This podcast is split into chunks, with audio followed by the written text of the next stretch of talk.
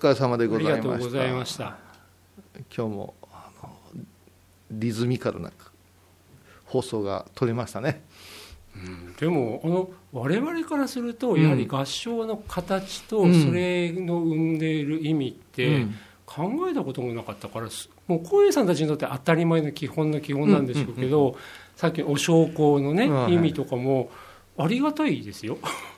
だから同じ体を使おうとするんやったら、うん。その能力が最大限に発揮できるようにっていうのが、うん。シンプルな極限を味わったお釈迦様のアイデアとうん。やっぱしこのバラモン教といううん。天地創造の神々とうん。一つになろうというものが融合して真言密教出来上がってんだと思うんで、うん。この辺は言うてみたら当たり前のことなんでしょうけどもね、うん。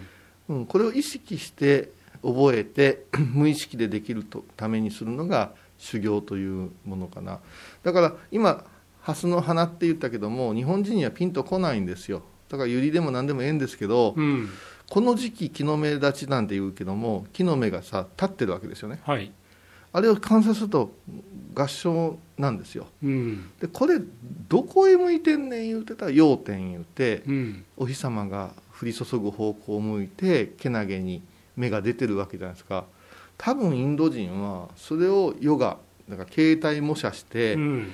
こいつの気持ちになってみよう言うて手をこうつぼみの形にしたのが最初だと思うんですよ、うん。うん、そして赤そうするとスイッチオンは明るい方向へポジティブな方向へ気持ちが持っていけるっていうことを発見したから下向きの合唱をしないんですね。全部に上に向けていくんですよね、あのね先ほど、あうん。そうかそうか親指側にクッと上げるっていうので、確かにここに合唱されてる仏様はその形多かったなって思ったのと、あれ？なんかヨーロッパの絵画でも横から真横から見るうんうん合唱っていくつか書かれてて確かにキュッキュッと上がってたなって思なってるしそれから、うん。まあ、聖母様とか手をねうん。この服の中に隠しててもうん。ちょっと凛として見える時あるじゃないですか、うん。あれはやっぱ中でねクッとこうん。うそれね私ねあの全然道それたんですけども、うん。あの小屋さん大学の尊敬する先輩に合唱のことを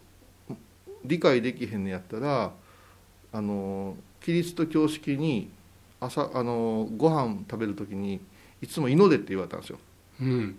今意味わからんですよ先輩って言ったらちょっとやってみるかってその人それたけてるからさ肘つけてうん。手をこういうふうにクロスするじゃん、うんこの時に映画でも何でもよう観察してみ言うて。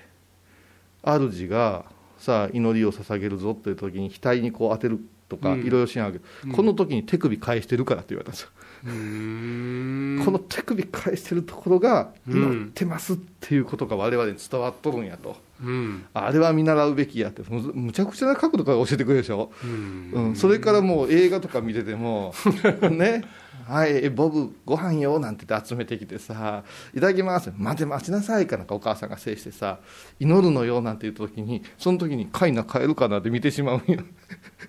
変態やな、いやいやいや。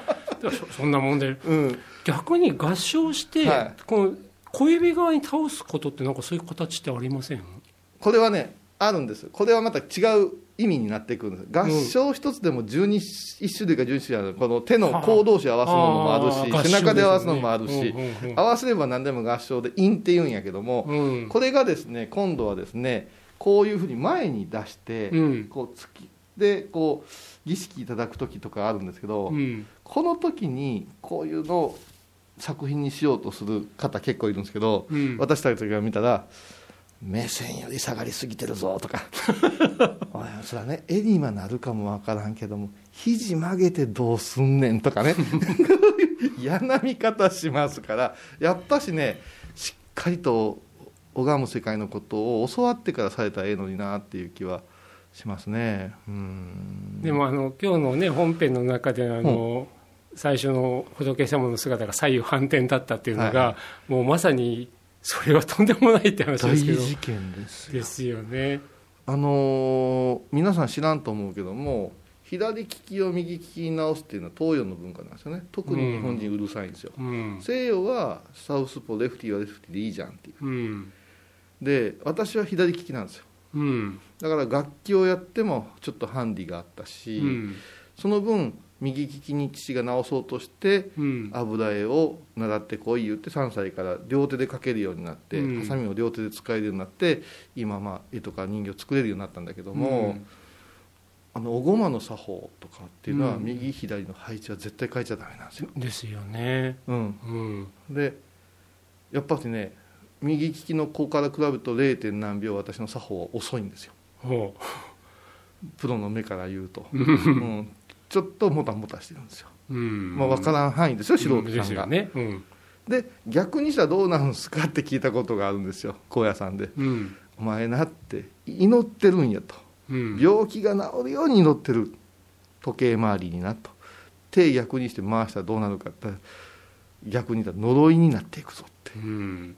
呪術になっていくよ、うん。そういう作法もあるからうん。やっぱし右は右左は左でうん。あの天地万物のこの地球のこう自転と一緒でねそういうものは逆らっちゃいかんかだらからまさに合唱だってある意味というかね、うんあってそれはあの人間が勝手に頭でこねくり回して作ったんじゃなくてまさに天地万物との呼応の中でもそういう形ができているわけだからですもんうね。ん、だから、まあ、一個だけ最後付け加えたところ崩壊上院問題っていうのがありましてね。はい、座禅をする時にみんなまあも真似事でさ、うんへそのところでうん左の手を下にして右の手を上にして、うん。親指を合わせて正面から見たら栗のような形を作りますってこれがうん。崩壊上院言いまして、うん。この中に宇宙すべてがあるなーって感じるためにする座禅の時の姿勢の第一歩なのよ。うん。でこれこの間あるあのタレントさんこれまあ仏像が大好きなタレントさんがねこうやって写真撮ったらツイッター炎上したわ言って私に「こういうさん」って来たんですよ。うん。どうしたんや？って言ったらこれが「左が下って誰が決めたんや」言うて言われてううんちの宗派では右が下やうん。それから安倍首相がなんかやった時もこうこっちやったって言って。うん。でそんなことあるんですか？いやいや左が下やで真言宗ではな。って言ったら、うん右下バージョンもあるんです言うて。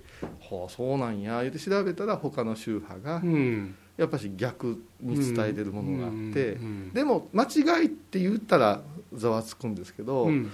あの禅宗さんの一部でも右が下とか、うん。こういうのがあるからやっぱりこの知ったかぶってやってしまうと いろんな意味でやけどするよねっていうのがだから陰は非してするものってことになったんじゃないかなと、あううん。んあんまり人前でうん。ここうだこうだなんてすることはない。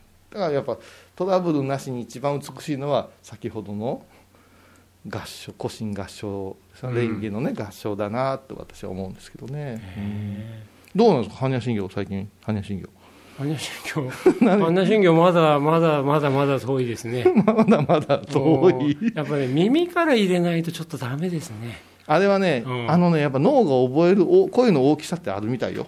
あのビヨンでブチブチブチブチ一人で言うんじゃなしに、うん。やっぱしお堂とかうん。仏間でうん。ちょっと恥ずかしいな思うぐらいのうん。響かせした時に、うん。なんかやっぱしメモリーが刺激されて、なるほどね、うん、だからあのじいちゃんばあちゃんに囲まれながらわーわー拝んでたら拝め出したわって結構言うんですけど、うんね。うん。暗記とはなんかちょっと独樹っていうね、あうん。ーですねいやいやまあお盆ぐらいまでにはね。頑張ります。どうもありがとうございました。ありがとうございました